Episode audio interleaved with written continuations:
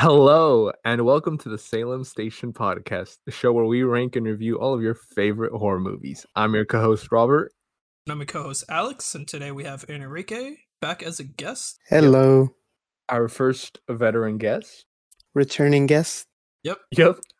Uh, last week was movie number ninety, which is our last movie on the nineties portion of the list. This week is movie number eighty-nine. We are finally moving ahead. Finally guys. broke into the eighties. Finally out of the nineties. Whoa. Last We're... episode, we uh, ended on a rant about the Cloverfield franchise. By the way, uh, quick, uh, just a quick note out there. Those of you wondering. Uh, the rant wasn't on the Cloverfield movie. The, you can watch the movie if you want. I I don't know. I don't, wouldn't recommend it. It's long on the list, but it was more on the franchise and J J Abrams. The rant was not on the movie itself. Um, if those of you wondering, probably not. You probably are trying to forget about my rant on Cloverfield. Anyways, uh, this uh, week is movie number eighty-nine, and that movie is two thousand nineteen's Midsommar. And I'm sorry if you're expecting a normal episode. It's just going to be another rant. um, I will be honest. I'd say the ninety after Cloverfield, which is ninety, there's like a significant jump in terms of the qualities going into this movie. This movie isn't.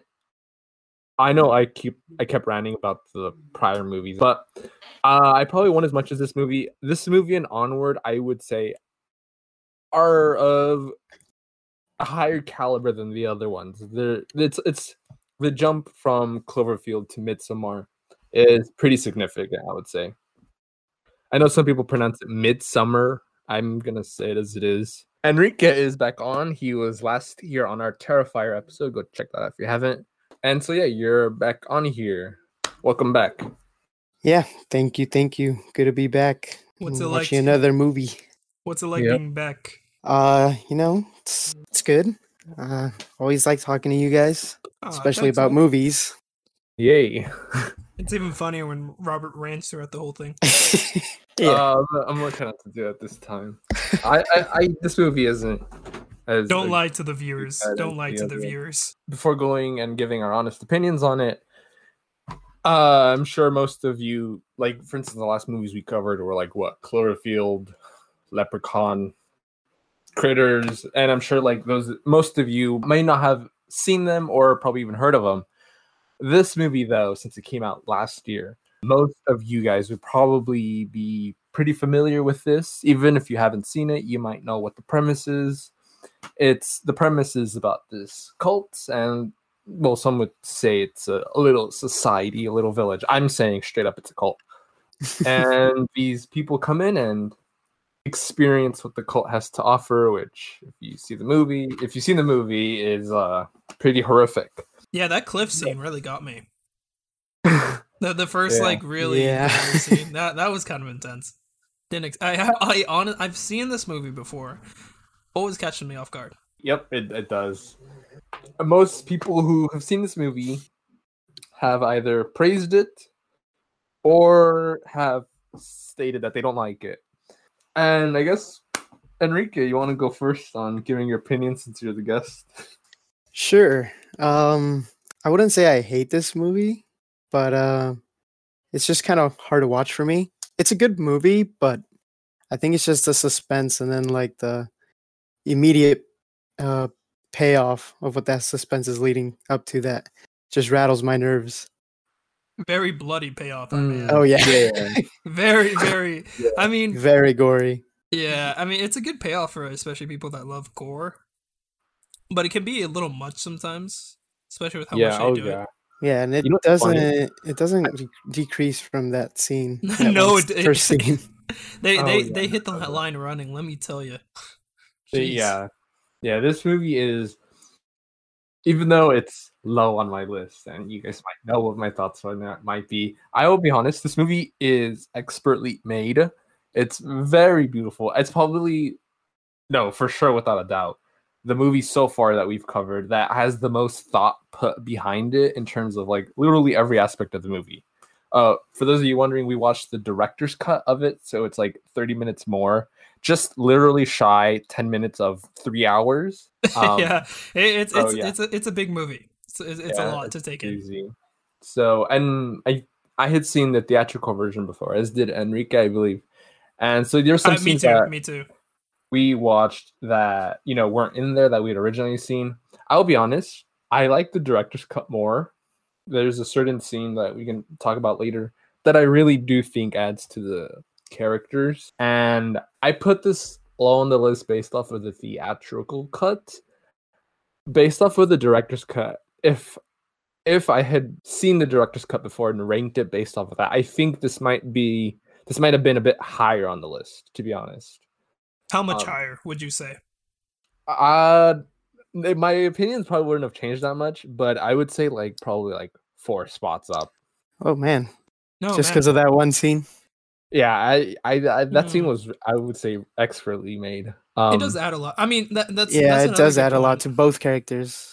Yeah, that's another good point, though. This movie was beautifully shot. I mean, everything from oh, yeah. the location oh, yeah. to the characters, the costume, everything. Even I the like gore. the all the effects, the yeah. Yeah. trippy effects.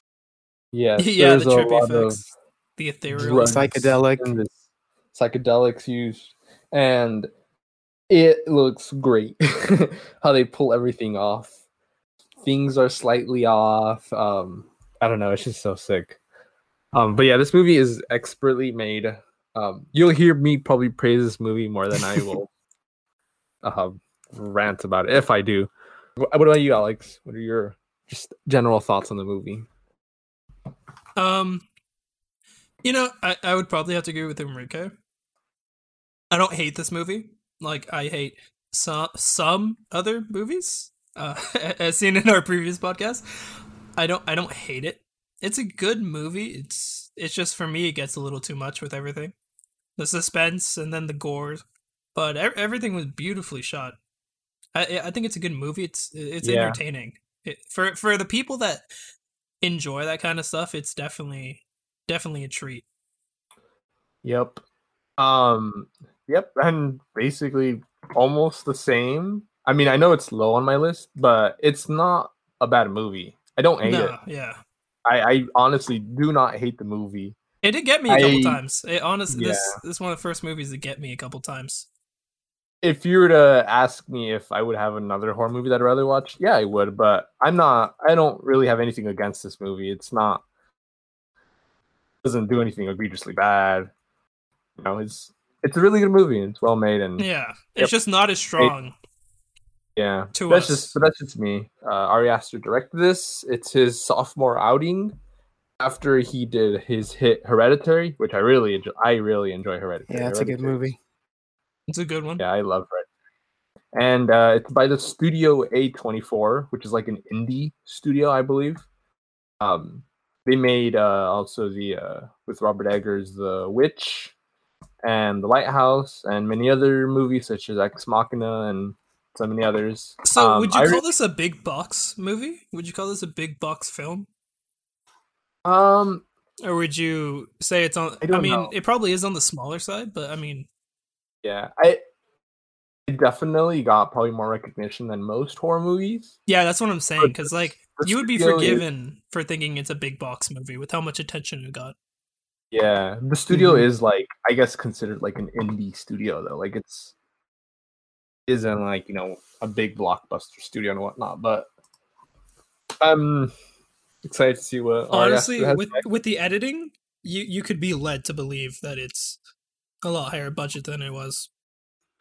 Yeah, yeah. So yeah, this was written and directed by the guy. He did uh, both duties. It stars uh, Florence Pugh. I believe that's how you pronounce it.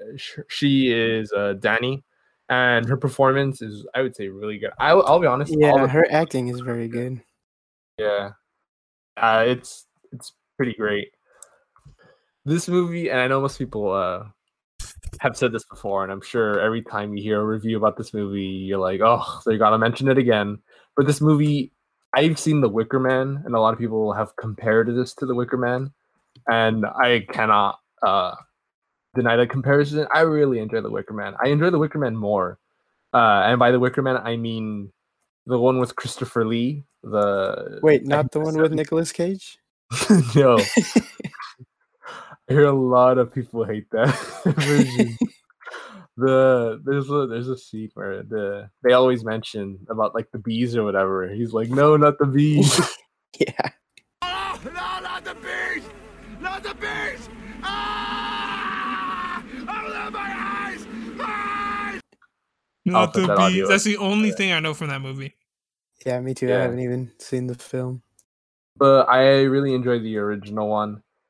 And it's it's very similar-ish. It's got a folk, folk tale, folklore, I guess you could call it, vibe to it. And it's about this outsider, briefly spoiling The Wicker Man for those of you who haven't seen like a four-year-old movie already. It's about a guy who's an outsider, a police officer specifically, who goes to this island and he's looking for this chick named Rowan Morrison. And he's this chick's been missing, and he's trying to see, you know, has this village on Summer Isle been in, are they responsible for it? Uh, turns out she wasn't missing the whole time, and they just did that to lure an outsider in order to kill him, and they put him inside of a wicker man, and they burn him up, which reminds me of the ending in which they put someone else inside of something, and they burn him up. Uh, it's Hey, spoilers, man, spoilers. Yeah, yeah, spoilers. I, I won't say right now specifically what it is. I It's very similar. If If you haven't seen Wicker Man, I would probably recommend you watch that movie. Really I have good. not seen it, actually, so I will take your recommendation on that one. Same yeah. here. We won't be covering it anytime soon, though, because it's pretty high on the list. Um, but yeah. And yeah, they're both about crazy cults. This movie starts off with uh, the oh. tragic scene. The tragic scene. Tragic yeah. opening. Carbon monoxide poisoning. Yes. Yeah. You see Danny, and she's getting like these weird. Uh, the main character, her name's Danny. She's getting these weird messages from her sister, you know, it's, and she explains that her sister has uh, she's bipolar, and that she's done this before. And she calls her boyfriend Christian, and she's explaining to him, you know, who was like, a piece of shit, by the way. We'll explain why later, but geez, yeah, there's many reasons why, um, why he's a piece of shit, but. He, she calls him, you know, like for consolation and trying to for help, you know, and he's like, "Oh, it's just one of those, one of those episodes that your sister usually has, you know. Um, don't pay it any attention, or she's just trying to, uh, she's doing this just for attention." Kind of like soothe Danny, and she kind of like buys into it for a sec, I guess. And you see where Christian's currently at. He's with he's with the boys. At a the restaurant boys. or something. The boys. And they're planning out a trip to Sweden. And they're encouraging him, specifically Mark, who's probably the biggest dick of all the guys. Yeah. He's like, oh, aside from Christian. Like... yeah, yeah, yeah from himself. Uh, he's like, dude, you should just break up with her already. Like, she's dead weight or something like that. I don't remember what he specifically called Some- her. Something along those lines. Either yeah. way, not something yeah. that you should be telling then, someone who's in a relationship. Yeah, and then you can tell that, like, Christian's kind of, like, contemplating on, you know, leaving her and breaking up. And Danny, I believe, calls another friend of hers, and she's explaining how her sister is sending out these cryptic messages. One of them saying, um, I think I'm going, I think it was, like, something along the lines of, I'm going out, and I'm taking mom and dad with me. And yeah, I'm going into the dark, I think it was, or something like that. Yeah. You Christian's just like again contemplating whether he should leave or not.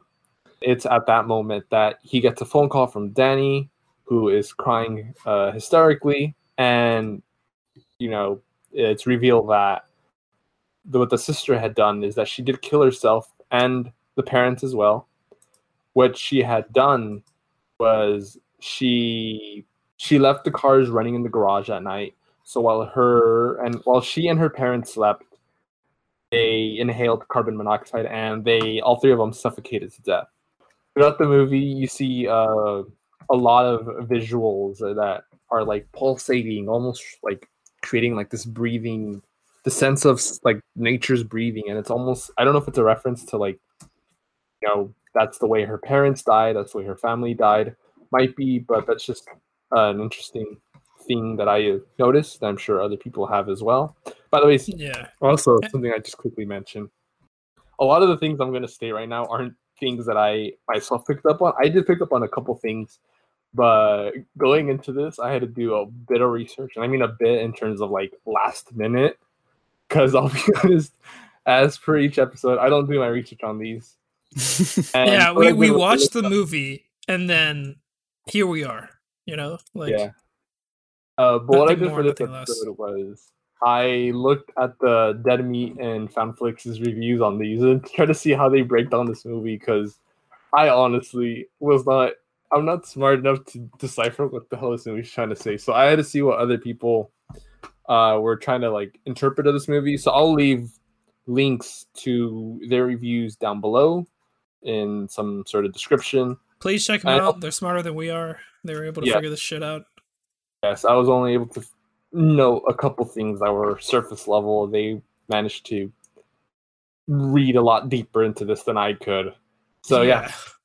But that's just, um, if I do explain something that sounds like, oh, that sounds really smart, it's because they got it off of letters. Just pointing that out.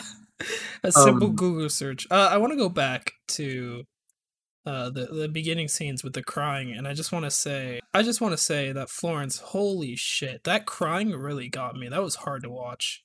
Oh, yeah. Dude, that was a... that was some of the best crying. And by best, I mean, like, most realistic, most impactful crying that I've ever heard in my life. Like, if yeah. if somebody had no context and saw that, they think that, you know, that, that was real. Like, somebody had really yeah. just gone through the worst experience of their life. That was personally one of the hardest scenes in any movie I've had to watch. I don't know why. It was just really, yeah. really, like, impactful. She's a she's her performance is probably the best in the whole movie, I would say. Mm-hmm. She really oh, nailed the role, and she's really great in this role.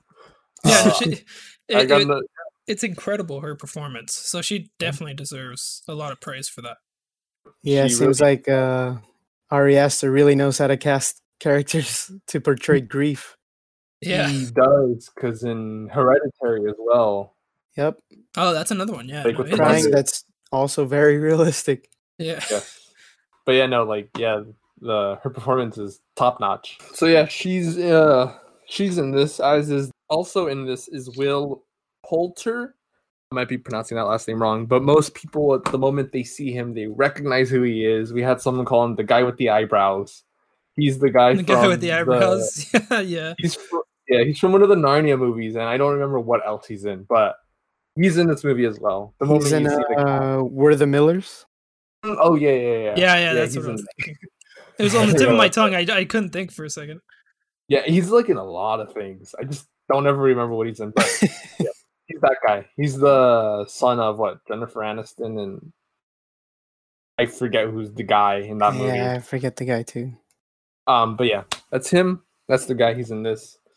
Also, he's really good. I'll say he's really good at acting because he really sells that he's this buffoon.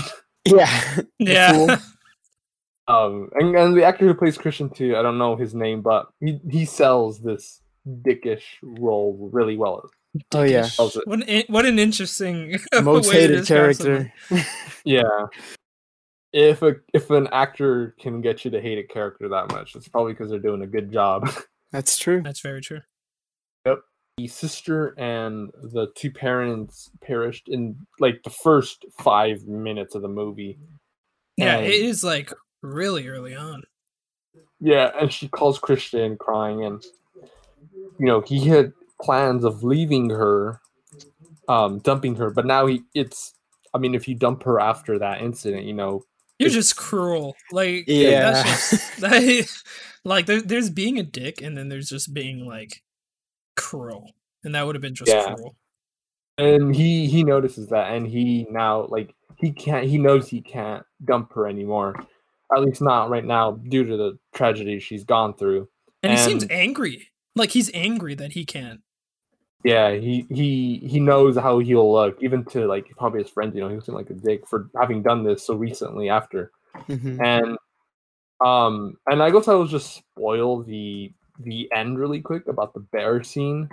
Um, just for this thing, I got to point out um, him feeling that at the end he ends up trapped in a bear in a in a live. I was gonna say a live bear. The bear's dead. He ends up trapped in a bear, and I don't know if it's supposed to represent him being trapped in a dead relationship, but I'm going to assume that that's what it's trying to say, because he's trapped in both instances. Interesting. I might be reading too much into that, but I think that's what the, I think that's what the dead bear is supposed to represent. But yeah, he now notices that, you know, he he can't break up with her, and so we cut to like a couple months later, and they're at this party, and they had been talking previously about how they wanted to go to Sweden, and they each have there's four four boys, you know, Pelle, who's the guy who comes from Sweden. Uh, you have Mark, who is, as we had said, the eyebrows guy. Um, and we have uh, Josh. Josh, yes. Josh is the one. They each have their different reasons for going. So it's Josh, Pelle, Mark, and Christian. Josh wants to go to do his thesis for his master's, I believe. Yeah, I think so. Yeah, and he wants to do it on the the culture that uh, Pelle comes from. And Pelle's obviously going back because it's where he's from. Uh, Mark wants to go over there for the chicks and have a grand of old course. time. As one does, as one does. Yes, and Christian just wants to go to get away from Danny. From Danny and the whole situation. Basically, yeah. yeah. Now him going to Sweden will seem like he's just trying to run away from the grief that she's probably like pouring onto him. Mm-hmm. And it's at this party that it's revealed, you know, she finds out through someone else that, oh yeah, they're going to this party. And she kind of looks at him. To Sweden, you mean? Yeah, to Sweden, sorry. Sweden. And she looks at him and, you know, she's like, oh, like, you didn't tell me about this. And he was like, oh, I was going to tell you. It's something we haven't talked about for long, even though they've been talking about it for months. Because she, yeah, that's, her parents, that's really her when everything dies. starts falling into place. Yeah, her family dies in the winter, I believe, because mm-hmm. it's snowing. And by the time they're talking about it, it's like a couple weeks until they go to the to Sweden, which is like, in, as the title states, Midsommar, which is like the middle of summer. Throughout, you see kind of how they each are towards her. Josh, their so their personality. I'll just talk about the personalities, as I'm sure it's important. Uh, it's to some it is, to some it might not be, but. Uh, Josh is the one who's going for the thesis, and he's just interested in all the, I don't know what you'd say, the intellectual things and whatnot. The culture. He's, yeah, he, he only wants to know about the culture and specifics and how everything works and what does this do and what's that for and everything mm-hmm. else. People are dying left and right, and he's like, well, why does that? You know, like, what's this ritual for? And I'm like, dude, you have people dying, and that's like what you're asking about? Yeah. You have Mark, who really doesn't care about anything, to be honest. I I don't think he even has any regards for his friends. He's just there, just vibing. He's always vaping throughout the uh, movie, yeah. and uh, he's always looking out for, you know, the chicks and whatnot. Um, as as one does, as one does. And some would uh, call him the fool, and I'm only saying that because I'll bring it up later. But he would be considered the fool of the gang. And you have Pelle, who is the, as I said, the guy from the from the town, the village, the cult, whatever you want to call it. After Danny knows about it, he, in order not to seem too dickish, he offers her, you know, do you want to come then? You know, like, fine, you can you yeah. can come with us if you yeah, want. Yeah, basically, basically, a fine, you can you can be with us. And he like reassures the guys. You know, they're like, oh, is she gonna come? And he's like, no, no, she's not gonna say yes. I mean. In the state she is, she's gonna say no. She's gonna decline it. I mean, I just had to ask her because I didn't want to seem like a dick. And yeah. she's like, "Yeah, I'll, we'll go for sure." And he's like, like "Damn totally it!" Backfires. Yeah. And out of all the guys, they genuinely like they genuinely don't want her to go. Mark doesn't care about the tragedy that she went through. Neither does Josh. He's only there for his thesis. Mm-hmm. Um, out of really all care. of them, the only one who really probably cares is Pelle, and he's the one who's showing his sympathy for her. It might be for ulterior motives, or maybe because he really likes it, her. It's definitely for ulterior motives. Yeah, but he's the only one who really shows any sympathy towards her, mentioning her family. And there's this, there's a really cool transition where she breaks down because of it, and then she goes into the bathroom, and then it transitions to like the airplane bathroom, which is pretty sick. It, yeah, um, no, that's a really smooth. I don't know what kind of cut that is, but it was a really nice, smooth cut. There's some really nice transitions in here because there's a transition where where Josh is in the middle of the day, and then it cuts to him at night, and it's like the same face in the same spot. That was pretty sick. You're right, yeah. When he um, wakes up. And so before you know it, they're all on their way to Sweden. Woo, on this vacation that they'll all soon regret going to. Very soon, yes. And so they're all going over there, and they're going for this festivity that Pelle, um, he's explaining. And Pelle, I feel, could have been much more... No, I, I'm sure it's because, again, as I said, ulterior motives, but he's not being completely honest with them. He's saying, you know, the festivities here... He doesn't explain completely what the festivities are and what it's going to be like. You know, explaining that there's going to be murder around would be probably yeah, helpful, but... That would not have been yeah. ideal. And he... It is explained, though, that the festivities happen every ninety years. And uh, I actually did pick up on this, but Enrique did, uh, saying that uh, the no- the number nine is prevalent, as it's ninety years that the festivities happen.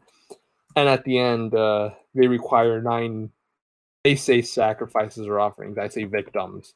Um, they require nine. And so, yeah, it's pretty interesting. I didn't pick up on that, and it's pretty sick-ish. Yeah, I don't know um, what other significance it means other than, yeah, it just shows up a lot. Yeah. There's a there's a lot of things where, like, they're slightly hinted at, and then later on they do pay off.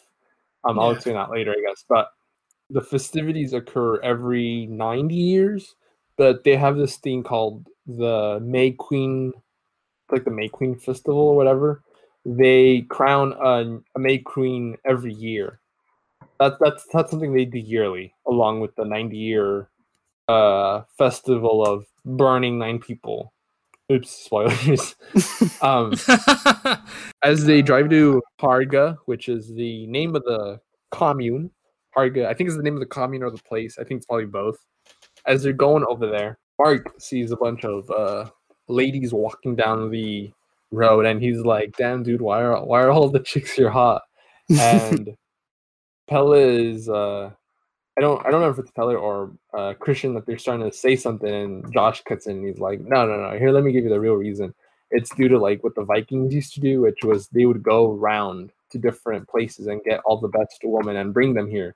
Which we will talk about later, because it's interesting that that's kind of what happens in the movie as well.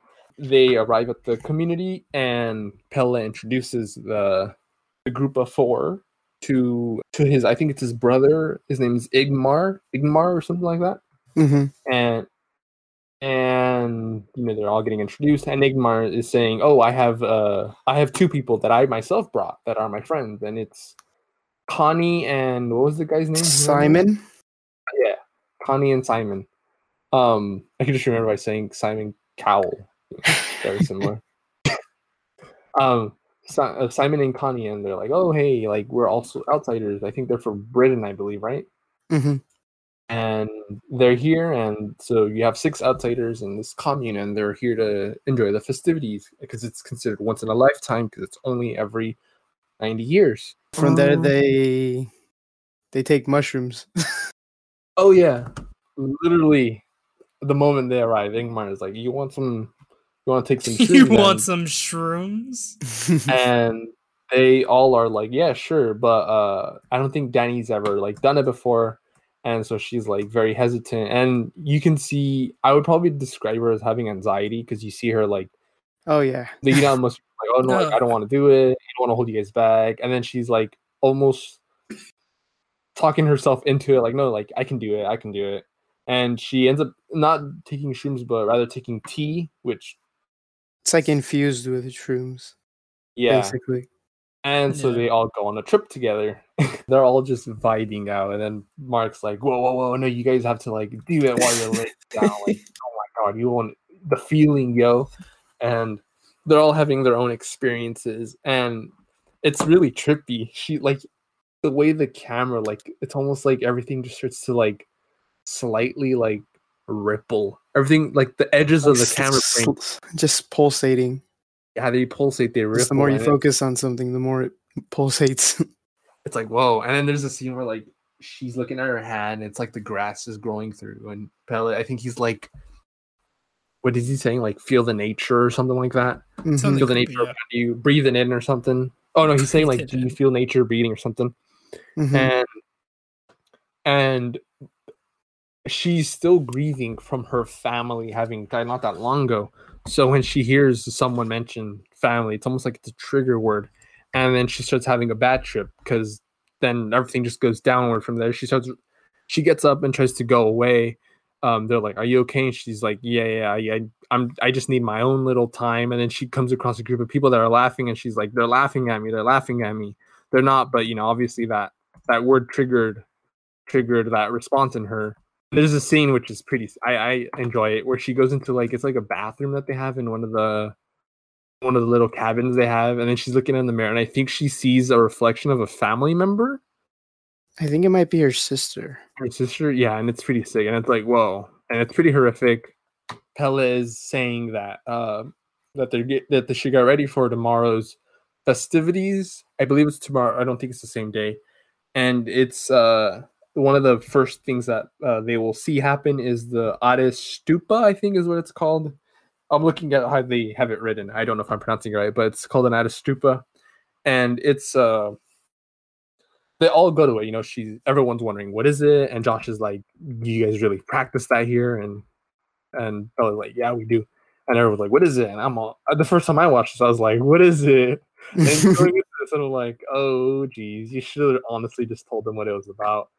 And so they go to, they're all curious, you know. They're like, "What is the Ättestupa? What's it gonna be like?" They all go to the little ceremony, and it's.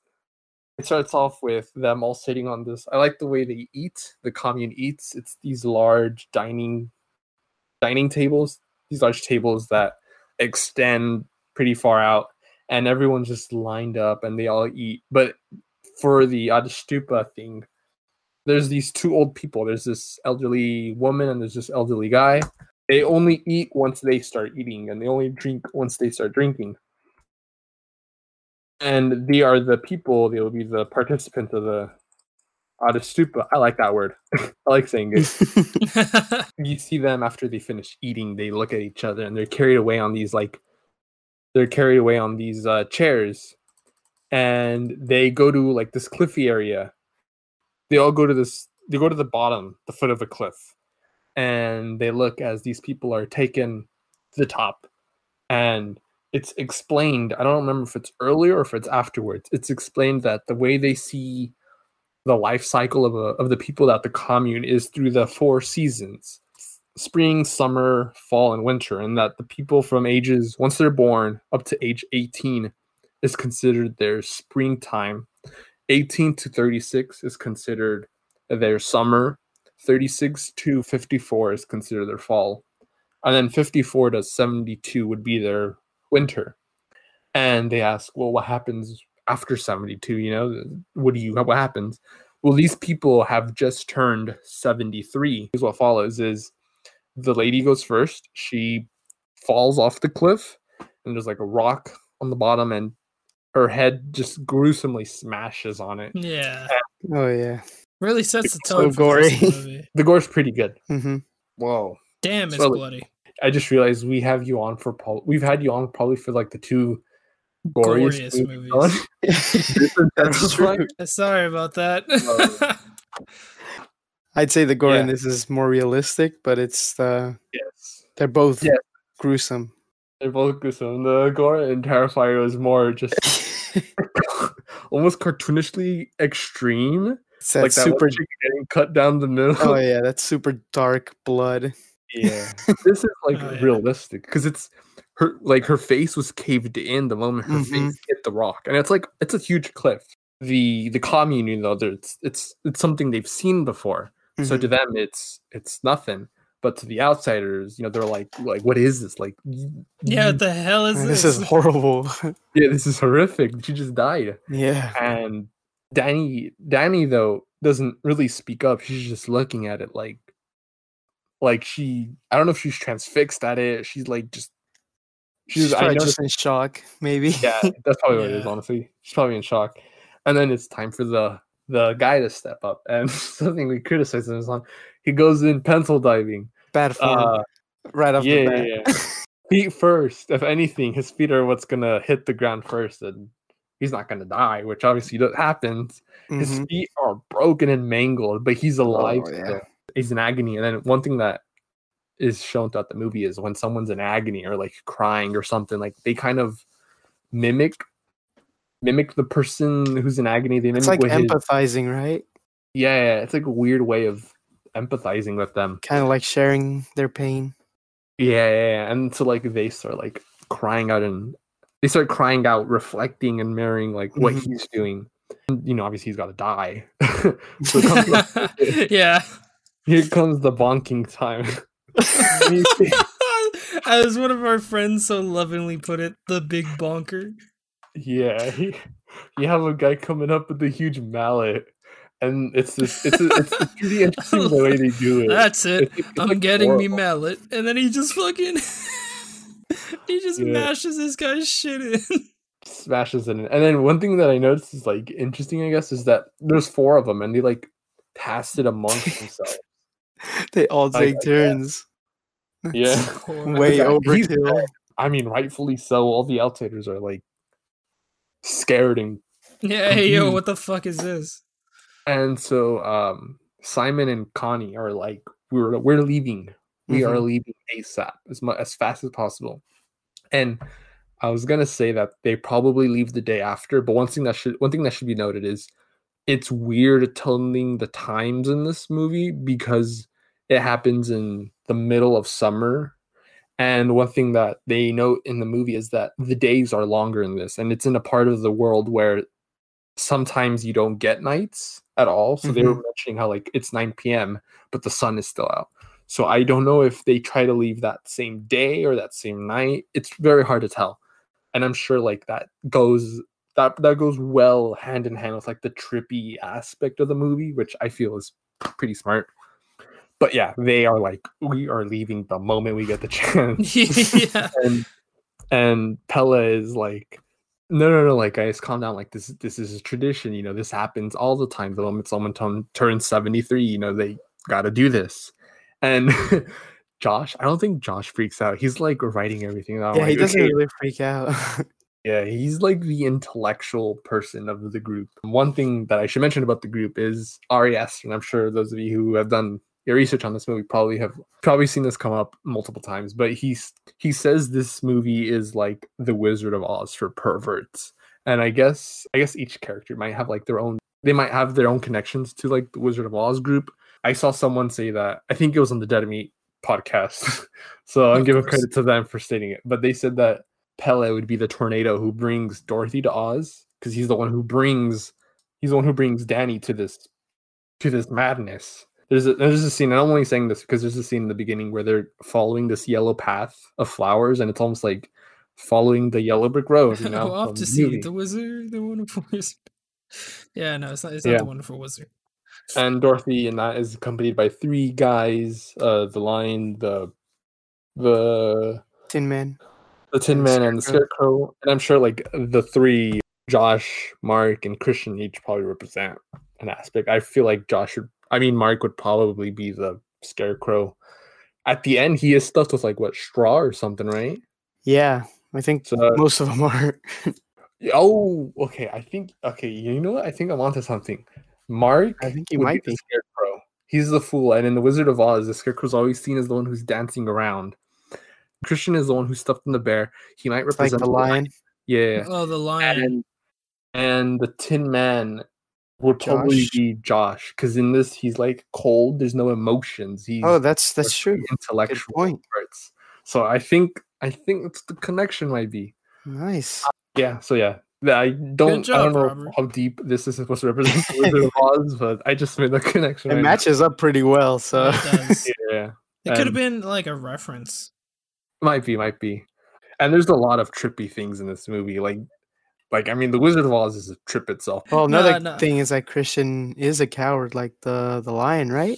Oh, yeah. He's, uh, lion. yeah. he's he's scared he of uh, telling Danny how he really feels, right?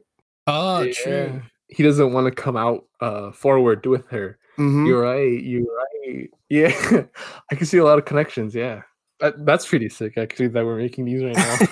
actual analysis coming from us. What a treat! Yeah, what a treat! Throughout all this like agony and all this craziness, like Josh just is like, no, I like I'm just trying to get my research done, and he's very adamant. He he, everyone knows that he's there for his thesis. They get a tour of like around the rest of the commune. I think it was before. I'm sorry if these events are out of order. They get a tour and they go. They come across this this banner that they call A Love Story. It depicts some pretty uh. graphic scenes of this chick who likes this guy and wants him to fall in love with her. So what she does is she cuts some of her pubes and puts it in a pie. As you do. And I think feeds it to him. Mm-hmm. And I, I, I didn't catch this on the banner, but on the on the Dead Meat podcast, they had said that they that the chick in the mural gives the guy a drink uh, with her period blood in it. And like a love he consumes. Yeah, he consumes both, and then they're, that they fall in love, and yada yada. That's the end of it. So we'll, well, you'll see where that goes later. Yeah, there's a lot of things like that where it's like vaguely hinted at, and then it comes to fruition, and you don't probably pick up on it until like later on the rewatch. Like there's a there's a scene where there there's these kids playing, and they're like, "What are they playing?" And he's they're playing this they're playing this game called Skin the Fool. I won't say what it is right now, but later on when you see this event later, it's like, oh, that's what they were like kind of alluding towards. Yeah, I think it's the day of Danny's birthday, and Pella is the only one who remembers, and mm-hmm. he gives her a drawing of herself, and she's like, oh, like this is really great. Uh, you're the only one who remembered. Christian didn't even remember. You almost get vibes that he kind of wants to be with her. He's like, he's like kind of pushing boundaries. You know what I mean? Yeah, yeah. Some not so subtle hints. Yeah, yeah. He does tell Christian about it, and Christian's like, "Oh, yeah, like right, right." And so what he does is he offers her like a slice of some bread, like bread. or something, yeah, with like a little candle on it. And when I found it pretty funny, he was like it's pathetically so trying to like light the candle while he's singing.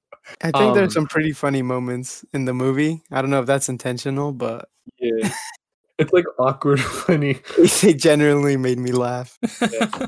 They're kind of distant. I feel like at times they try to prove that they're still in a relationship, but it's not really working out. Like him trying to give her a gift. Mm-hmm. It's it's almost seems like it's tone deaf. You know, it's like, well, you really didn't intend. You did you did it with no intention. Mm-hmm. A bunch of the characters starting to grow uh, rifts amongst them. For instance, uh, Christian and Christian. Mm, I'm not. Christian is a dick in this. Uh, he decides he's being criticized by uh, I don't remember who, and he he starts arguing with Josh about how he too wants to write his thesis on the village. And Josh is like, "Dude, you know that's what I came here to do. That's why I this means that's a lot. That's literally to me. Why we're here." Yeah. Christian's like, "Well, I want to write on it too. We can both we can both work on it. Yeah, yeah, we can both collaborate." And Josh is upset, understandably so, and he tells Pella, like, dude, he's writing the thesis on your community as well. And Pella's like, well, he did ask me first. And Josh is like, what do you mean? You know, you know, I've been trying to do this the whole time. And I feel like Pella did that on purpose. Yeah, I was going to say he's kind of like causing some of the rifts. Yeah. Relationships. I feel like that was not genuine, Pella. Josh has to go to one of the elders in order to get approval to make to write his thesis on the community, which he does get approval of. Mm-hmm. They go into another building. There's another building, and again, I'm sorry if I'm missing on details, but there's so much in this movie. It's almost three hours. So they go into another building.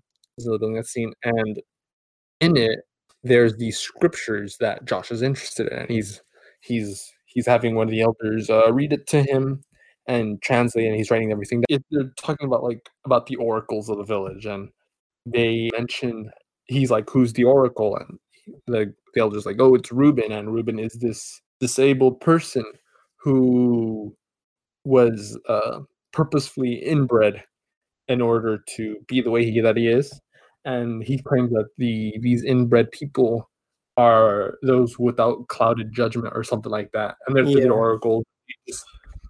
Literally all they do is just this paint on pages, and the elders try to interpret what it is. And Josh is like, can I take a photograph of it? And the elder's like, absolutely not. Like, you know, sacred to us. Like, it's another funny moment. Yeah. Eldred's just so like, like what? So no, what? I wasn't even asked like, that. I'm only bringing that up right now because it kind of comes up later. Mm-hmm. Around that scene where Mark, because Mark, again, he's, he's doing his own thing. Everyone has these interconnected relationships with one another. You know, like Pele with Danny, Danny with Christian, Christian with Josh. I think Mark is like the only one who's honestly just... Every, everything that happens to him is his fault. Yeah. He literally has, he has no relationship with these guys. So he's like, all right, there's a scene where he's like, all righty, guys, I'm going to go take a leak. And he's gone for like a minute. And then you hear this guy screaming. And he's like, what are you doing? And he's like, what do you mean? I just took a piss on this log. And they're like, this is the ancestral log. That's where they had scattered uh, the old dead people's bodies or ashes. Yeah. Yeah. It's the ancestral log. And they're like, there's like, the guy's furious with them. He's like, that's where all of our people who came before us. That's, that's our heritage. He starts crying. Yeah, he took a piss all over our heritage. Like, oh. It was so bad for. He, yeah. It's like and one then, of the worst things you can do to offend these people, and he does it.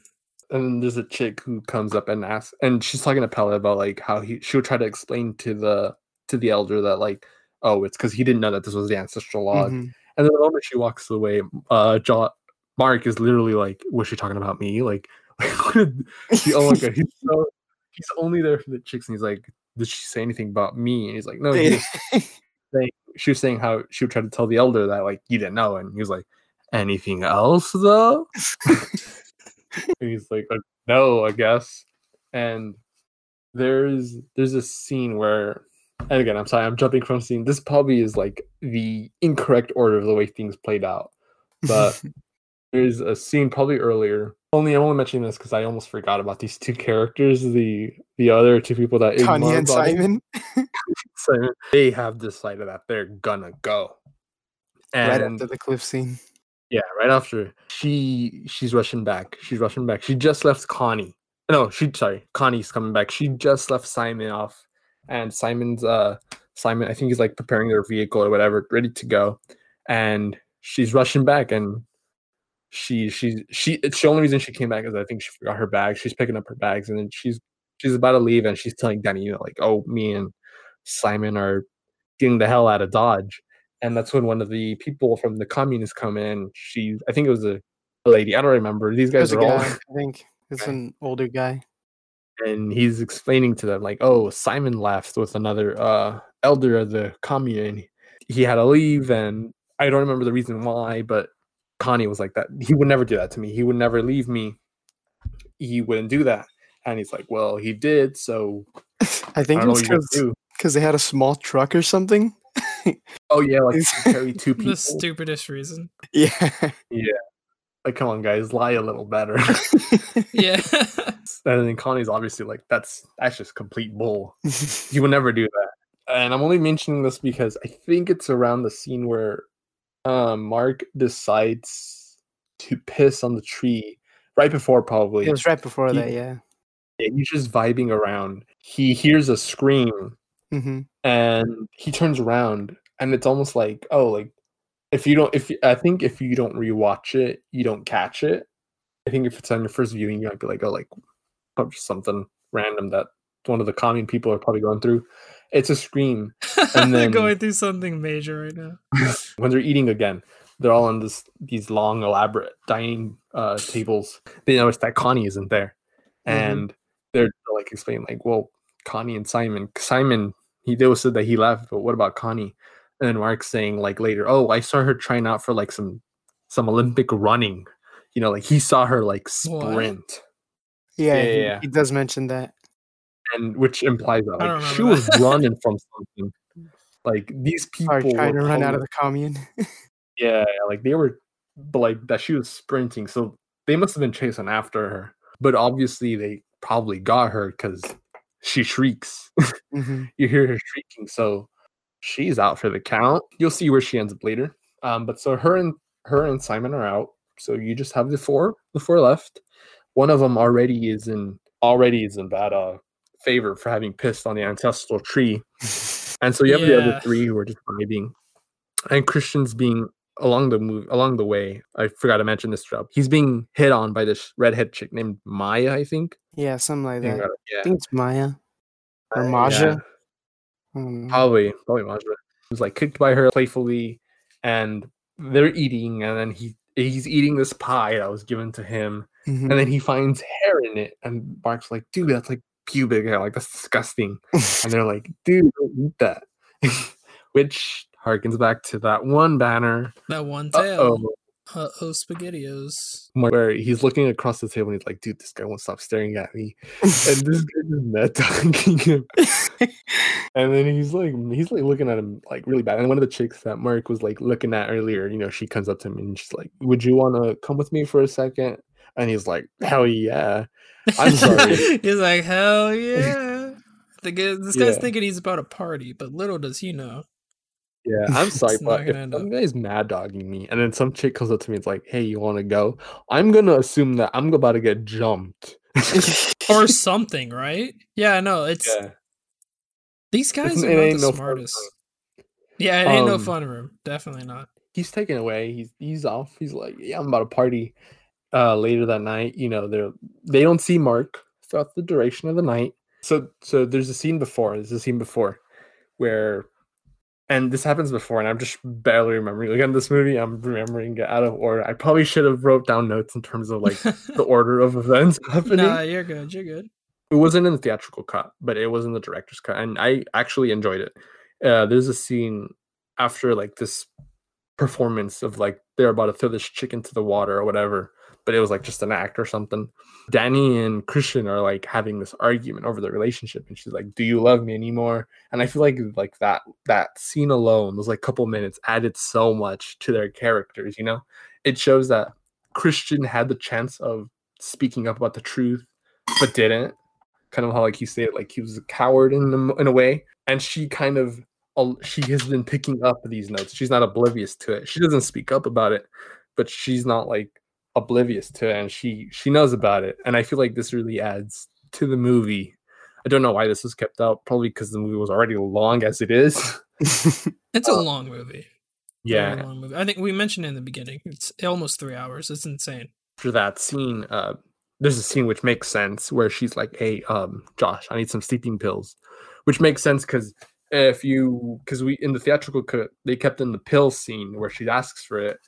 And it's almost like, not not that it's out of random, you know, it's, you know, she might eat it after the whole Ättestupa thing with the people killing themselves. But, you know, like it makes more sense after this argument that they just had. You know, she does, probably doesn't want to think about it. Mm-hmm. And she has this nightmare where the boys get into the vehicle and they all leave her, which does kind of in a way come to fruition at the end. Good point. She, yeah. Different kind of vehicle. Huh? Different kind of vehicle. But... yeah. yeah. I'm only mentioning that because I'm pretty sure that nightmare is important. And some guy, some people who would probably be watching this would be like, well, you forgot about that. And there's a lot of things that alludes to. So there's like uh, alluding to like suffocating again, right? Oh, also, yeah. Like smoke and stuff. Yeah, yeah, you're right. There's like. When when she's seeing them leaving the nightmare, like she opens up her mouth and like black smoke comes out mm-hmm. of her mouth. That's like alluding to the way the family dies. And I think I might be wrong, but I think during that nightmare sequence, there's like red and blue flashing lights. I don't know if that's supposed to represent like the, the paramedic, fire, I mean the police officers, maybe. Oh. I'm not too sure, but that that's pretty smart. Josh is the intellectual one of the group. He's the Redditor. he he sleeps with the shoes on, and a friend of mine was like, why is he sleeping with the shoes? And I'm like, it's because he ain't going to sleep. And he wakes up, he gets up after everyone's gone to sleep, and he sneaks into the building where the scriptures are kept at, and he goes in, and of course he's using his flash, like regardless of whether or not, I'm sure he's been caught the moment he sneaks in because they probably were waiting for him, but like, oh, come on, man, don't use your flash. That just brings more attention. But he's taking pictures of the scriptures, and he notices in the reflection that someone walks in, and he's like, Mark, is that you? Like, because Mark has Mark has been missing this whole time. And he's like, Mark, is that you? And like, what are you doing? Like, no, we can't be caught here. And then out of nowhere, Josh gets decked on the on the head, and with this huge mallet, he gets bonked as well. And he, like, on the floor, like dying. Like he's well, like he's like breathing horribly or something like that. Yeah. He's messed up. He's messed up. There's a really bad head wound. Yeah, he was making these weird noises, and he gets dragged away, and you see this blood, and then you see Mark as he like leans over to look into the camera, and it's not Mark; it's someone wearing Mark's face. I think it's Reuben. Maybe it's Reuben? I think oh. so. Because of, like the heavy breathing, I assumed yeah. it was, but I don't know. Oh, that makes sense. I think Reuben like sleeps in that building or something like that. No, I think so. Yeah, it's a multi-purpose room, basically. Yeah. Multi-purpose yeah. room. Someone is wearing Mark's face, and you notice that it's ugh, it's disgusting. You got some Leatherface vibes there. The next day, when everyone's eating, and by everyone I mean everyone from the commune, and just Danny and Christian are left, cause Simon and Connie are gone, as is Mark and as is Josh, and they make a point, the commune, of saying later tomorrow, the day after, uh, once it's morning, I think probably they're having breakfast, and they state, someone has taken one of the scriptures, whoever has taken it, um, please return it. We won't do anything, just please return it, which is obviously, this is a ploy to, it, everyone I'm sure there knows that no one took the scriptures. They're probably still there. Yeah. But yeah, and so uh, Christian and Danny are there, and they're like, oh, but Christian mainly, he's like, I'm sure it was Josh. Well, actually, they bring it up because they're like, it's a coincidence that both Josh and Mark are no longer with you guys, and the scriptures aren't either. Mm-hmm. And Josh was writing the thesis on the scriptures and our culture, and Christian's like, yeah, yeah, you know, like it might have been him. Uh, it's not us, that we have no association with them. They're not even our friends. So this guy is able to literally just throw them under the bus. Yeah, for real. So, no hesitation. Yeah. And so, yeah. And but this commune knows already. They already know that the scriptures are still there. They themselves framed Josh. But yeah. Yeah, probably so to give them an excuse for them not being there. Yeah, it's oh, probably an excuse. Otherwise, it probably would have seemed suspicious that they just disappeared. That, that yeah, is that true. Might be, yeah, that, that is that true. Might be true. Because then they would have been like, well, let's just leave because our numbers are dwindling down. Oh, yeah, our numbers are dwindling. So now it's just them two. They're drinking. And I noticed this. They all have lemonade. And I remember I pointed this out. His lemonade looks a little pinkish, a little orangish. Mm-hmm. It's um, darker. Because it's got some lady's uh, it's got blood some special in fluid in there, yeah. And it's the redhead who's put a little bit of her period of blood in it, and I don't remember if he drinks it or not, but he I think he does. Probably downs it. And so literally what was seen on the banner is what's occurring right now. And, that, and so he's pulled away by probably one of the elders, and they're like, you're fit to mate with her and whatnot. And he's like, well, I'm with someone. And they're like, yeah, but like this can... I don't remember what they say, but they pull him apart for a short... Uh... I think the elder just says like she doesn't need to know, basically. Yeah, yeah, yeah, yeah. Because he's like, oh, but I'm with Danny, and they're like, yeah, she doesn't need to know though. This could literally be a one-time thing. And then so they pull him away to talk to some lady in some other building, while they're getting uh, ready for the May Queen festival. He has a talk with the lady while they're preparing. He's talking with this lady, and she's he thinks that it's about Mike and Mark and Josh, and he's like, no, I swear, I I don't know where they went off with the book. And they're like, no, like you can mate with Maja, I think. Maja or Maya. I'm going to say Maya. Maya's easier to say. Yeah. Um, Fair enough. Um, you probably when, you know, Maya has been looking at you and you guys are, you guys are like perfect for this mating. Yeah, she says like astral connection yeah, or something. Something like that. Some sort of like connection that they have. He he doesn't like give up like a straight yes or no answer. But like after after that meeting, I think he like looks miserable.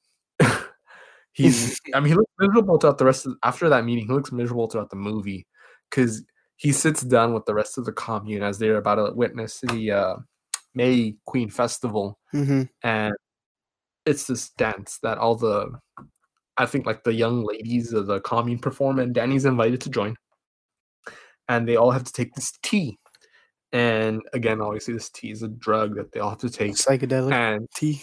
Yeah, yep. It's a psychedelic, and they have to drink it. And then once they're done drinking it, they have to stand around like this, like huge pole, and they have to dance around the pole. I realized how I made the sound. Um, they just dance around, and then the last one standing is the main queen. The you know the ones who fall lose. Uh, Christian is there with the elders and everyone else, uh, seeing them dance as they start to dance around and whatnot. He's he's approached by this person, and she's like, "Oh, drink this tea. Like, this will like lower your inhibition or whatever it is." I forget what she says, but he takes it, and then from like this moment on, like he looks miserable. Like he starts shivering. Like he looks cold. Like having the worst trip imaginable. yeah yeah he does not look great at all, and they're all dancing, and then obviously one by one the ladies fall, and then she is the last one remaining because she's the protagonist. Danny, yeah. yeah and then she's crowned the the maid queen, and the maid queen has to ride away in this uh chariot or whatever, and then she's like, is Christian gonna join me in the chariot? And they're like, no, the queen rides alone. So even though like they've had arguments and disagreements, you can tell that she's still like kind concerned of concerned about him. Yeah, yeah, yeah. Probably a little and, bit, yeah. And I can, I will say that Christian does too, because after the meeting he has with the lady in that one building, he looks guilty. Like yeah. he, he looks guilty. So I would say that he does too. Like they have, they have slight uh, attractions to each other, even though it's probably minimal now, but they still do. But so she gets taken away, and he gets taken away to the building where the scriptures were held at, where Reuben sleeps Ooh, in or vibes yeah. in. Vibes. and, and it's Maja sleep, uh, laying down on the floor, naked, with a slew of women around her, naked, dancing around as they're like humming. And as Christian. Huh? I'm fucking with you. Christian locks in, and he's supposed to have sex with her, which he does, and it's very awkward because he doesn't look like he's he doesn't look like he's into it. But it's made more awkward by the fact that there's these like vibing and dancing, like and humming old ladies. yeah. yeah, they're just humming around, and then like there's a scene where like Maja reaches out, and then one of the ladies caresses her and caresses Christian. He's like, what's going on? So confused by the whole situation.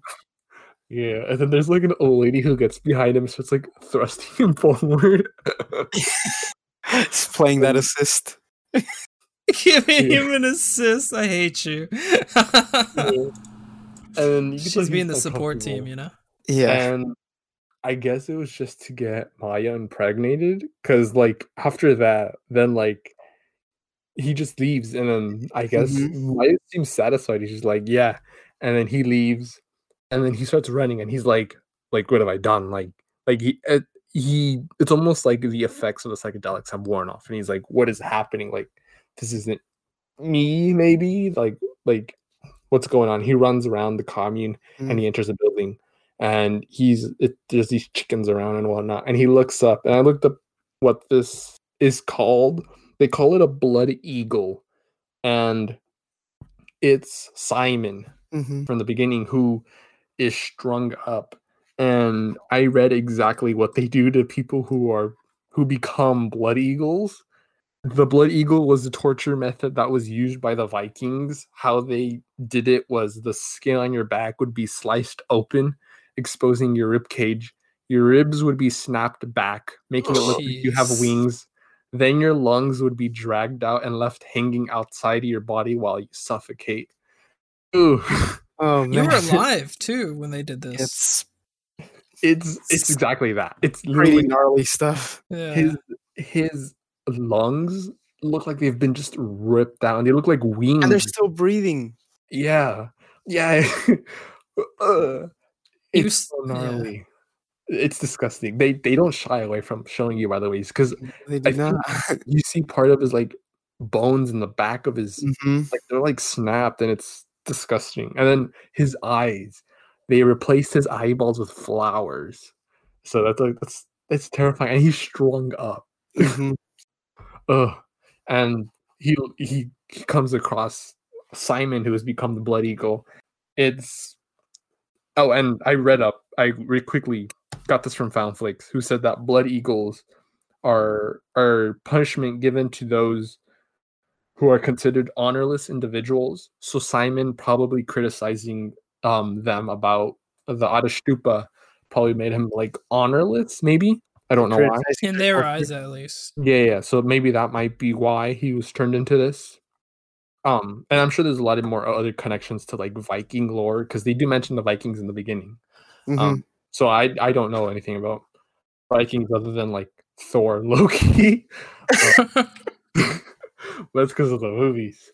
Um, he looks at this and he is understandably hor- horrified, mm-hmm. and he turns around to see this elder who blows some mysterious powder, some like spices or herbs in his face, and he knocks out. And and it, even though it's horrific, this entire scene, it it's pretty sick when he's on the ground and the elder, you know, like when you die, they always like close your eyes.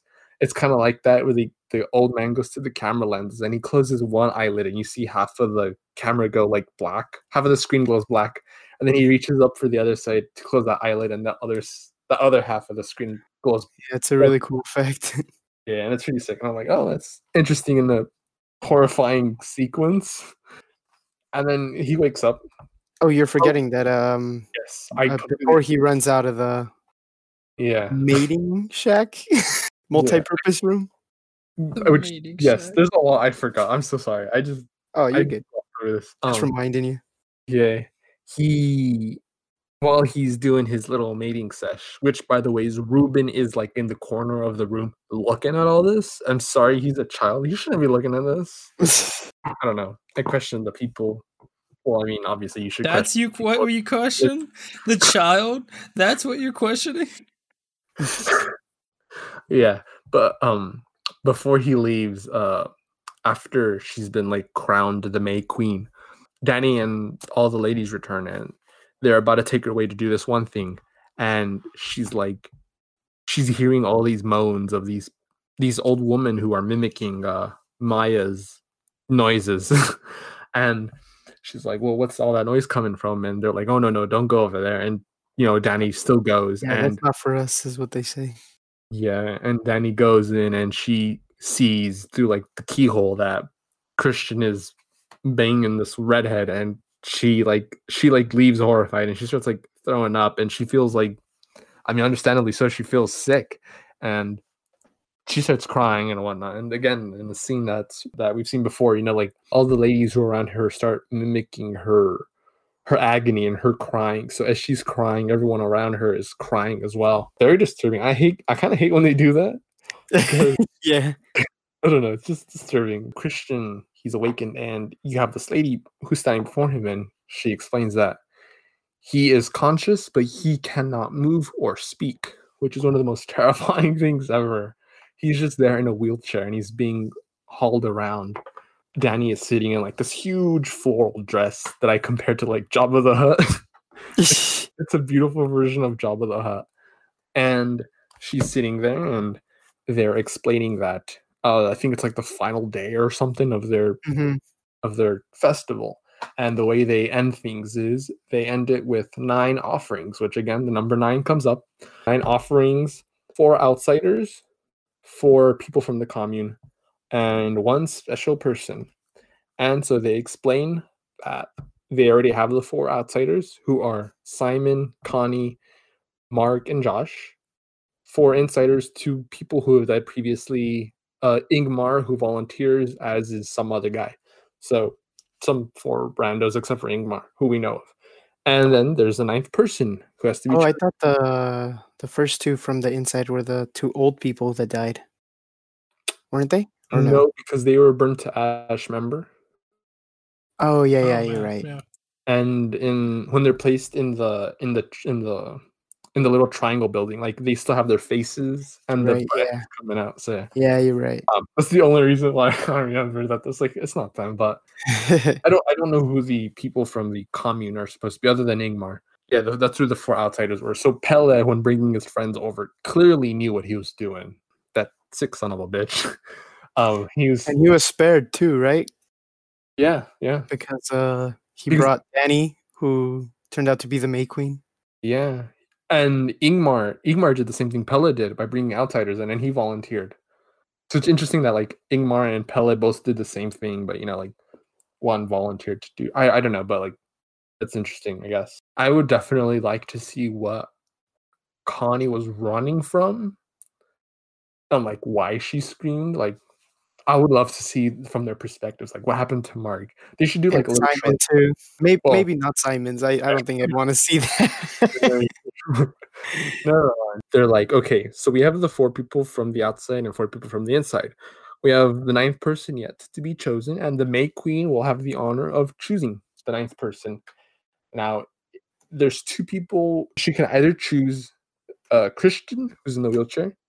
She has the option of choosing him, or someone who's randomly selected using some old bingo machine. That like it's between Christian or this guy. And Danny doesn't stay straightforward, but you can probably guess who she's gonna choose after that scene that she just witnessed. Yeah. And she chose Christian, and who's like completely drugged out of his mind. He, like... yeah, poor guy. Yeah, I would. Has no I would, control. I know that sucks. I even and I said this before. Even though he is a dick throughout the movie, I don't think he deserves what he... I don't think any of these people deserve what they got. Specifically, yeah, no, they don't deserve to die. Like, jeez. Yeah. It's especially uh, Simon and Connie. I don't think so. Maybe yeah. we didn't get enough of them, so I maybe, like, maybe they were dicks. Who knows? But I don't... Oh, my God. I don't know. It's just horrific. And so they prepare the festivities, and they roll out all the people. They roll out Mark, uh, Connie... the outsiders. They they put him in this triangular yellow looking building that stands out because it's there's this natural landscape and there's just this bold yellow triangle structure in the middle. It's a very beautiful building until you realize what's going to happen inside of it. Um, like most of these buildings. And uh, they're preparing Christian and his part of the ritual, which is there was a bear that was seen earlier that I forgot I completely forgot to mention. They're like, what's this bear doing here? And it's like, it's nothing. It's just the bear.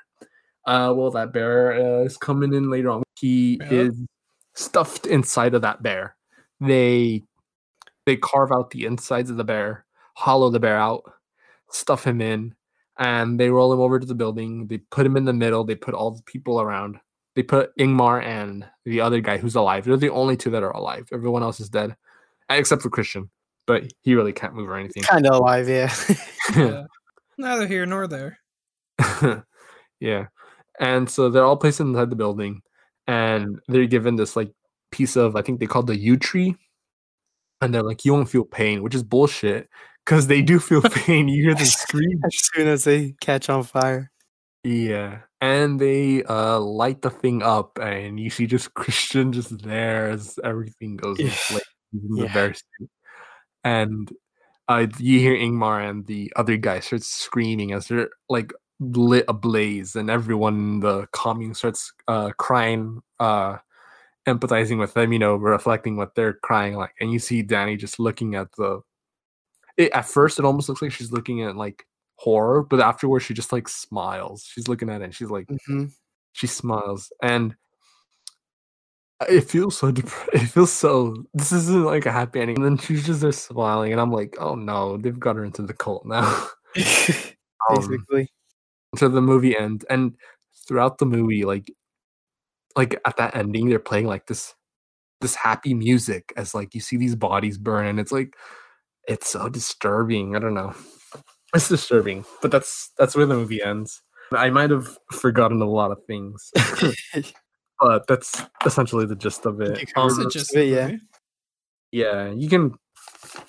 Uh, I don't know if it's streaming on most places, but I know it's uh, yeah, on. I don't, it's it's old enough that it's old. En- okay, so it's in that weird place where it's old enough that it's not. Uh, yeah, it's old enough that it's not on like newer. Mm-hmm. Uh, yeah, streaming websites. Like, it on, it, it's Amazon. New enough that it's not like. Had its time. I don't know. I don't know if I'm making sense. But on Amazon time. Yeah, I think I've seen it on Amazon Prime Video. Yeah. yeah, I feel like it might be there, so you can check that out. I don't know if that's like the director's cut or theatrical, but if you could get the director's cut, I recommend getting that. I recently bought the director's cut version from A twenty-four from their website. And this is, I'll probably put it on my Instagram once it arrives. On our Instagram, the Salem's underscore station. And it's like this beautiful like yellow booklet, which houses the Blu-ray inside. Pretty sick. I'll mention briefly some things and connections that I was able to find. I think, I, I don't know if it's from the FoundFlix video or from the Dead Meat video, but supposedly Ari Aster was going through a breakup when he wrote this movie. Which that makes sense. Makes complete sense considering the basic premise of this movie. The two main um, characters. Breathing and the pulsating uh, visuals throughout the movie are reminiscent of how the family died. I mentioned already as how Christian is stuck in the dead bear, representing him being stuck in this dead relationship. Him being unable to move inside the bear might be him being unable to leave the relationship. I'm not, that might be correlation. Being forced um, to watch? Yeah. You think that has anything? Yeah, probably. He's seeing how his relationship furthers and there's nothing, it's out of his control, you know? Danny's family mm. dies and he no longer can break up, you know? It's out of his control. He can't, he can no longer break up with her, I guess. That could be. Or uh, how powerless, how powerless he's felt. Like, because yeah, yeah, like all these situations he's been put in, he's never really had a choice. Yeah, that, that could also be that. I think that thing that's like nailed, that's, that's definitely, we nailed down probably what that is. Uh, Mark, when he's being uh, put in the uh, in the pyramid, the yellow triangle building, he they dress him up as a fool. He's up like the little jester things, and throughout the movie, they keep saying like they talk they talk about the game uh, Skin the Fool, and Mark, his face was skinned off, and that one guy was wearing it, so he's the fool who is skinned. So when you hear the Skin the Fool from this movie, that's referenced towards Mark. I talked about already the Wizard of Oz and how it's a Wizard of Oz for perverts and how the gang here represents that. Um, she stays in Oz. she stays yeah. in Oz, becomes a queen. They mentioned her in the beginning, and I, I kind of briefly talked about it, how they mentioned Mark was like, dude, why are all the women here like beautiful? And uh, Josh had said that it's because the Vikings went around and got all the best uh, women from the other countries and brought them here, which kind of happens to Danny. She's from, she's brought here and she doesn't leave. So that could be like, maybe they're keeping up with that tradition subtly. You know what I mean? Oh, ninety years, nine? The ninety years and the, the nine victims. One thing that I found interesting that I think Dead Meat had mentioned, I think, I'm not too sure, was that there, so it was mentioned in the movie that their lives are split into the seasons, spring, summer, fall, winter. And the summer season would be people ages eighteen to thirty-six. These people are in college. Some of them are writing their theses. So it's probably like late twenties, right in twenty-five. The middle of the eighteen to thirty-six. So they're in their midsummer of their lives, which, you know, the movie Midsommar, Midsommar, probably a reference to that. Pretty tongue-in-cheek and, reference, but a reference nonetheless. And there's a scene, I don't know if this pertains to anything. It might have a deep meaning, but there's a scene where they're, I think, planting some plants. I, maybe they're planting something. They put a slab of meat over it. When Christian, when he's running around the commune naked after having fucked uh, Maja. Um, he, I'm sorry. No worries. That, uh, that one sees, broke me. He sees Josh's foot in a bush. Just so sticking out of like, the ground. Yeah. Yeah. So, and it's obviously not his body because he's put in the triangular building, but maybe like they put the meat, like not just like animal meat, but like human meat along with the plants as well. I don't know.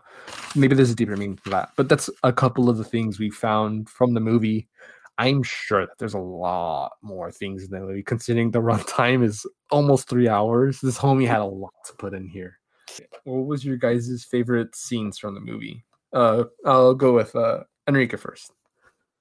My favorite scene, um, I think definitely the most memorable scene for me is that cliff scene.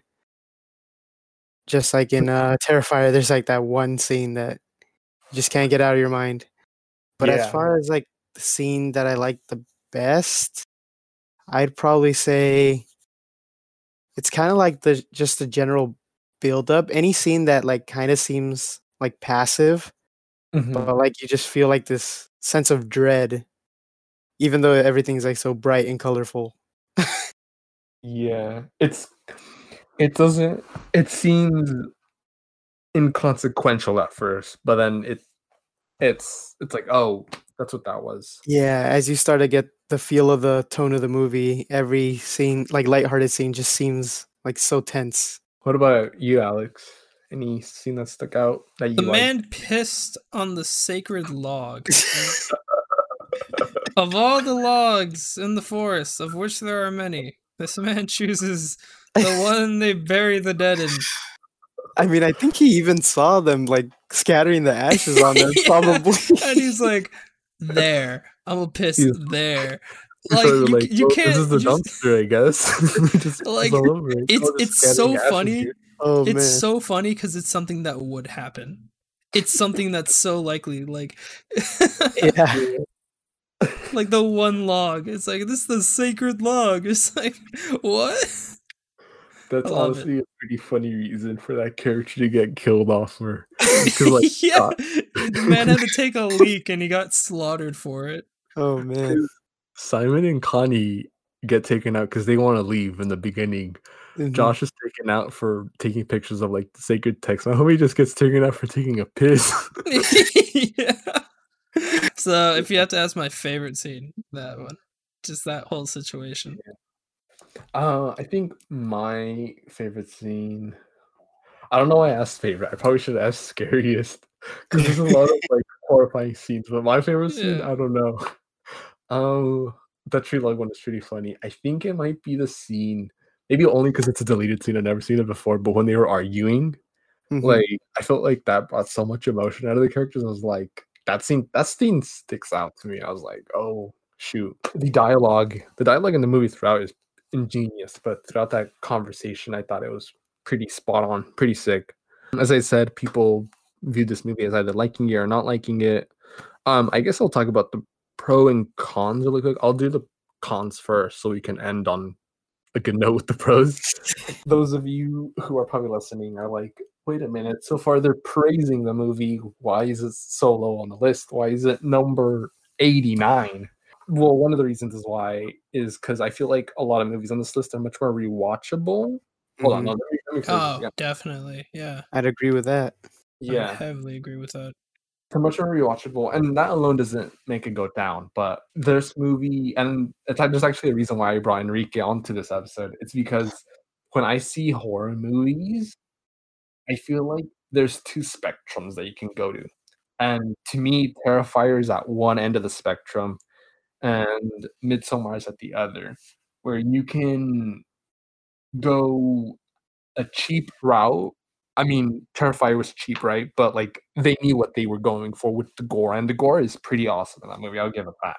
You can either go for like a simple slasher. There's no characters at all. There's no meaning behind the movie. You're just there just for the simple, just for the simple kills. Or you can go the other route where it's this. The characters are great, and the acting is great, and everything is great. But it's some things are overdone, I feel, like in terms of meaning and the subtext, and then things that aren't stated. I feel like most people that want to watch a good horror movie probably would want to go in for like just an experience and not really analyze things. This movie is great for like analyzing things, but like if you just want to watch a horror movie, I don't think. I don't no, know. definitely not. There's too much. There's too much here, you know. Yeah, I feel like there's too much meat on this movie. Dead just... meat? No. And I feel like the runtime, maybe like the runtime, you know, it's almost three hours. You know, like there's a lot in this movie, and I I forgot the the way things played out right now. You know, I, I just cracked my like, knuckles directly this, into the mic. I'm sorry about that. If you're wondering what that was. Oh, no worries. And I, I feel like Midsommar is like on the far sector, where like on the far side of the spectrum, where like. You might have overdone it. It's everything is perfect, but maybe it's like way too perfect. I feel like, mm, yeah. And then Terrifier on the other end is like, like you know what you want and you get it, but I wish there were a little bit more. Whereas Midsommar is like, I wish there were a little bit less. Um, that's it. You know, like I, the acting, the acting is great. You know, it everything. Oh yeah. Perform- Great. The cinematography is great. It's shot beautifully. It's daytime most of the time. The fact that they were able to make daytime scary, perfect. It's just, again, too much. I feel like this movie might have gone for like more of an artsy. I mean, I don't know, it's an indie film, but I feel like this movie is too artsy for my taste. It's too out there, I guess. Maybe because I I don't know. I don't know how to explain it, but that's how I feel about it. And I, I think most people who don't like the movie, I don't hate and I don't hate the movie. I just it's not my liking, I guess. So that's why it's pretty low, even though it's there's really, literally no like specific thing I can pinpoint that's like bad. I just I just think that it's like way too. There's many things said. Like I'll just I'll use Hereditary as an example. Hereditary, yeah, Hereditary is really high on my list. I think it's on my top thirty on the list. It's really good, and it's also made by Ari Aster. And Hereditary does the same thing where it has its gore when it's needed, not as much as this movie. This movie, I mean, Holy it's shit, it's perfect anyways, but Hereditary does have that thing where like things are subtle at first, but then they once you see it, it's like whoa. Like the thing with Hereditary though is I can see how everything. see how things unfold as they probably would naturally. Like for instance, they're driving by in the beginning as they're going to the the town that I think they're going to live in now. There's a symbol on the pole, and it, it kind of the camera stays on the pole for like a couple seconds. It's almost insignificant, um, but that kind of sticks with you, and you're like, well, why did it focus on that for a bit? And then you have the car coming back where uh, Charlie, I think is the girl's name. She's gasping because she has the nut allergy, the peanut allergy. And uh, they swerve, and she, her head gets knocked off by the pole. You know, that pole almost, you, you remember uh, why that happened, and the pole having that symbol. And it's almost like you can kind of connect the dots, I feel, along the way as like, oh, this is that, this is that, this is doing that. And then along the way, you're able to connect the narrative and being like, oh, this is where it all led to. And naturally, eventually, it would have occurred. It would have led all, everything would have led to this. Regardless of what happened. Whereas in Midsommar, it's like there's too many things to put together. It's like, well, this is that, this is that, this is that. Whereas Hereditary, I think, juggled it perfectly. Even there's like things that if you want to watch a horror movie, just like for the experience, you know, it's good. But if for those that people that want deeper meaning, it's got it. Whereas this, I feel like, is only for the people who want deeper meaning. If that makes any sense, I don't know. But yeah. That's the reason why. I can um, see that. Yeah. yeah, and the movie yeah, I love that. that we're covering next, I won't say it is right now, but it does have that same issue, but I think it also keeps in mind the people that just want an experience. I don't know, but that's that's the only, that's, that's why it's low.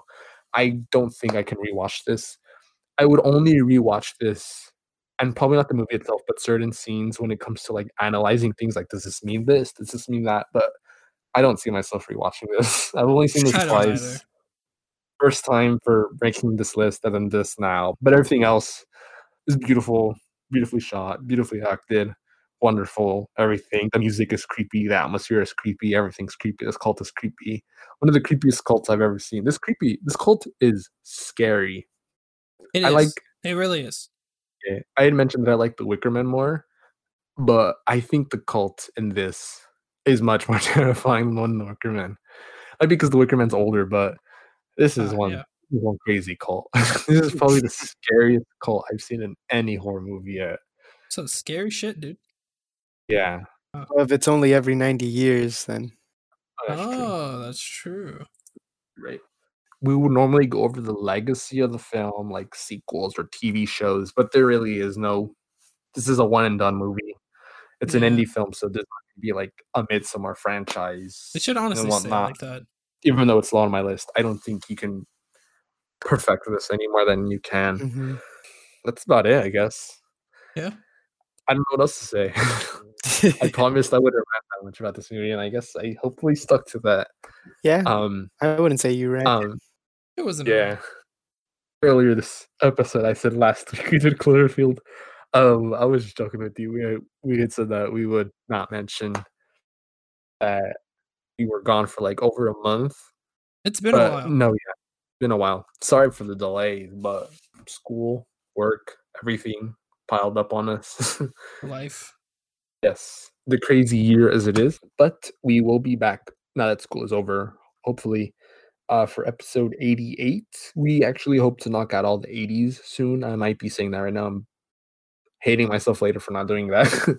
But uh, next episode is... Uh, Uh, for those of you who enjoy deeper meanings in movies, next catch us next episode as we will cover a movie that kind of does that. Join us next episode as we venture down to the catacombs of Paris and try to see if we can explain, what is it, the nine levels of hell from Dante's Inferno? I won't say what the, I might as you know I might as well just say what the movie is. As above, so below. There you go. That's the next movie. Episode number. I think we owe it to you guys after yeah. the long wait. Episode eighty-eight. We'll be delving down on that movie. Uh, uh, these movies, by the way, these next couple of weeks aren't bad. I swear. Cloverfield was the last one I'm gonna rant on. Uh, See you guys next week. Yeah. Uh, thank you, Enrique, for joining us again on this episode. Thank you for having me. I know we probably seemed dead today, but uh, thank you, everyone, for joining us on this m- movie. I this don't know experience. What to say. Well, we're gonna try and upload a lot more. Yeah. The reason if I sound dead, by the way, is because this movie is three hours long. You guys can watch it if you want, but holy cow, this is probably the longest movie we'll watch at all. Like, this is the longest movie we'll watch throughout this entire duration of the podcast. I don't know how it's long. Not, it's not going to be the lo- the longest episode, though. No, definitely not. I think Leprechaun has this beat like an hour and thirty minutes or so. um, We've had but, two hours. Yeah. Oh, never mind. Um, but yeah, that's. That's it. Um, I'm your co-host, Robert. I'm co-host, Alex. We'll see you next episode on The Witching Hour. Bye. Here are some random tangents I decided to leave in for you guys, because why not? I found them pretty funny. So here you go.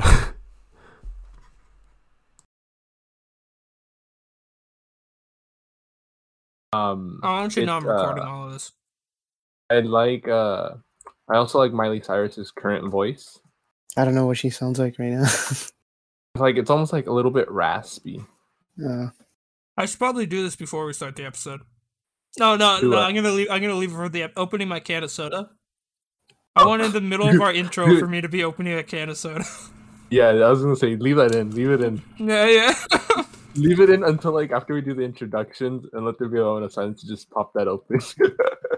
Yeah, after we say the intro, there's just silence popping up. It's like, sorry, I'm thirsty. I, I, before talking about all the bullshit in this movie. I feel like okay. we might... I feel like some viewers might agree with us, and I feel like some viewers might be like, what do you mean?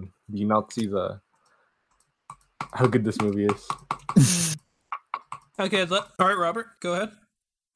Whenever you're ready. Oh god, I forgot how to do these. You remember how stressful it was for you doing this, huh? Dude, intro? It was so stressful. I did the intro once, only once, and it was so stressful.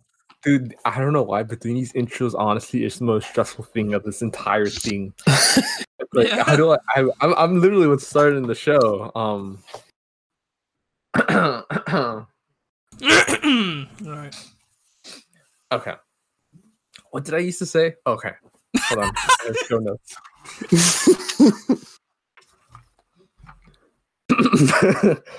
Okay. I gotta sound natural. Like we ha- like we've done this a while. You know, yeah, we gotta yeah. acknowledge we gotta make sure we uh, don't acknowledge our absence and just act like the show's been going on, man. Okay. Can we say last week? Let's say Yes.